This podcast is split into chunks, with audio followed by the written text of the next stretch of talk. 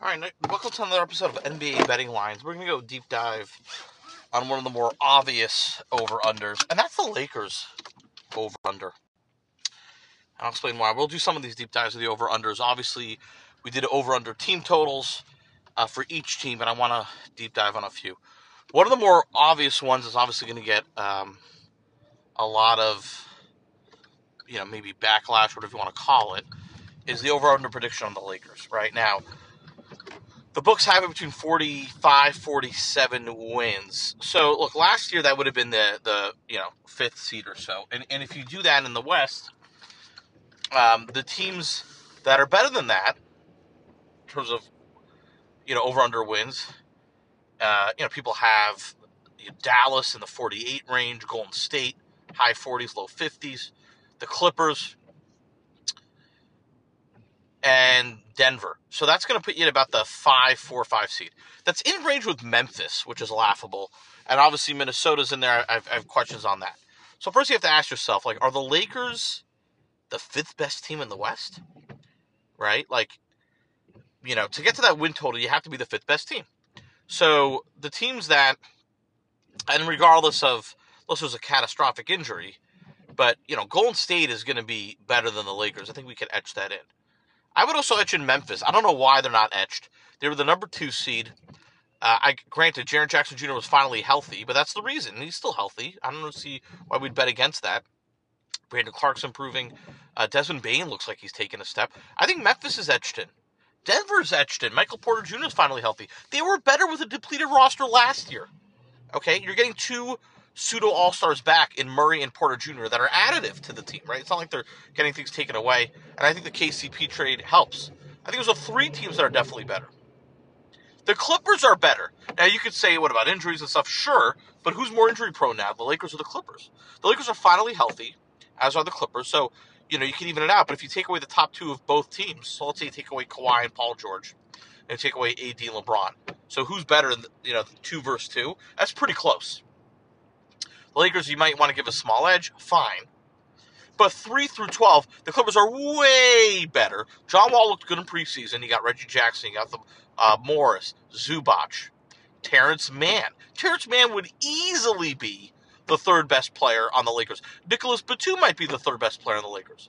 So there's no is light as day that the Clippers are better. So that's four teams. Etch it. Golden State, Clippers, Denver, Memphis. Then you got a few that are probably better. Dallas, Phoenix. Okay? Dallas, Phoenix, at least one of them are better. Now, Phoenix could go through uh, a fall. Dallas is better. Okay, they were better last year. Luke is improving. Again, like, even if you you do the games that LeBron and AD play together, now you can say, well, AD's wrist and all that, still again, you got when you got to look at these teams. You know, people are focused on the top two. Look at three through twelve, which matters in the regular season. These little guys, like the fourth or fifth guy that missed a game here, missed a game there. These other teams, when they're deeper at three through twelve, easily um, withstand those one or two injuries. The problem with the Lakers is their three through twelve is so weak. When a guy like Kendrick Nunn gets hurt, it's a massive deal. And then you're gonna have the same excuse people come in. The Lakers would have been a top three seed if Kendrick Nunn didn't get hurt. There's no team in the NBA that has 12 guys play 80 games. That just doesn't happen. So this isn't realistic. And then there's more teams. We're not done yet. Minnesota and New Orleans, I would think both are going to be better than the Lakers. At least one will. So if you're saying at least one from Dallas and Phoenix, now there's six. At least one from uh, Minnesota New Orleans. That's seven. They have a projected win total over under at 45 to 47. Okay, that's not that's if you're the seventh seed, that's closer to 44, 43. And then I think it's even lower than that, right? Because I think there's a better chance that the some team we would even mention jumps up and usurps them. Like I think it's more likely that Sacramento ends up with a better record than the Lakers, than the Lakers get a top four seed right? The Kings, I don't, I think the Lakers will end up with a better record than the Kings, but the Kings are closer to the Lakers. The Lakers are to Golden State. That's not even a question. So this talk, and I'm not saying like the title stuff and things like that, right? This has got nothing to do with title odds. This has to do with over under wins and how to take advantage of that as a better. So people are overrating the Lakers because they're not built for the regular season. You want to put title t- odds on them? You know, I, I saw odds at plus 1500, plus 1400. It's a different story. Because, yeah, I would agree. If they make a seven game series, you know, all bets could be off to an extent, right? Like a couple years ago, I still look back at it when they lost to Phoenix when AD went down. Phoenix was a rising good team that year. I believe they made the conference finals. So if they're healthy, they they could beat teams, you know, down the stretch, depending on what style they run. I think they need to add a few pieces during the offseason to round out that three through twelve. They really got to focus on. That's what they should be utilizing the picks for is is quantity, not quality. Everyone's talking about the Buddy Hield, Miles Turner deal.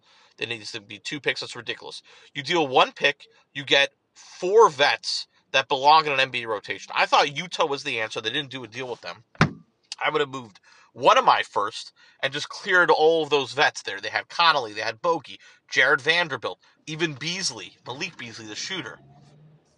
Jordan Clarkson's there, right? They could have gotten just playable guys. The deal that the Lakers should do, I, have said this till the cows come home, is the Knicks deal, right? The Knicks will be better off just dumping Fournier and Randle, and the Lakers would be better off taking those talents. The Lakers just need more talent and depth. If they got Randle and Fournier and then try to squeeze out either Cam Reddish, Deuce McBride, other just playable guys at a back end of a rotation, it's not ideal. I wouldn't say it was. Yeah, they'd be better off. They'd be way better off. Uh, but Lakers aren't going to do that. And until they do, and even if they do that at the midseason, right? Like that type of deal doesn't happen until later. They're going to hover around 500. They're going to be in the play-in and playoff hunt. That is not at a 45 to 47 win total. So, look, if you want to make an easy way to, to not double your money, but win 45%, you know, get a good 80% return, that's one of the easiest bets. Light as day. Lakers under win total. I don't even care what Vegas is putting it at. If it's at 43 and a half, I'm probably still taking the under. I think they're going to have low 40s in wins, and that's just because of the depth of the roster. It's not a knock on LeBron or AD. You can't win that many games when Patrick Beverley's your third best player. When Kendrick Nunn's your third best player. These guys aren't bad. They belong in NBA rotation. But they're now getting guys who are should be sixth, seventh, eighth guys to be your third guy. That that's a tough that's a tough ask.